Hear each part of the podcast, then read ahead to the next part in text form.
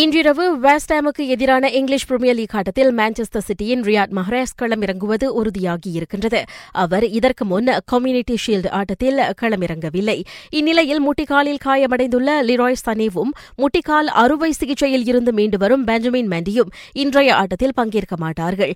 West Ham Manchester city மோதும் ஆட்டத்தை இன்றிரவு ஏழு முப்பது மணிக்கு ஆஸ்ட்ரோ அலைவரிசை எண்ணூற்று பதிமூன்று மற்றும் எண்ணூற்று முப்பத்து மூன்றில் காணலாம்.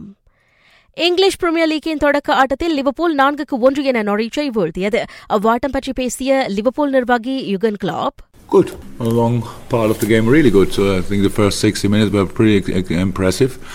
If you are surprised that Norwich um, uses little moments for being um, dangerous as well, I'm not. That's what how they are. But it's really, really good. And still, for 60 minutes, we did what we had to do.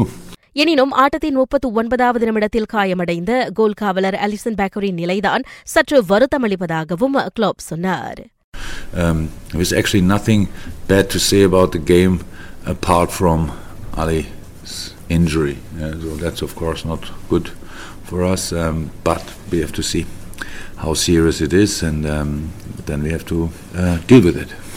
Alison காயமடைந்ததை அடுத்து நான்கு நாட்களுக்கு முன்னர்தான் Liverpool ஒப்பந்தம் செய்த Spain கோல் காவலர் Adrian அணிக்காக தனது முதல் ஆட்டத்தை தொடக்கினார். பயிற்றுநர் பி மணியம் தலைமையிலான நாட்டின் பதினைந்து வயதுக்கு கீழ்ப்பட்டோருக்கான அணி ஏஎஃப்எஃப் கிண்ண கால்பந்தாட்டத்தில் வாகை சூடியது. அதன் இறுதியாட்டத்தில் மலேசியா மூன்று முறை வெற்றியாளரான தாய்லாந்தை இரண்டுக்கு ஒன்று என வீழ்த்தியது.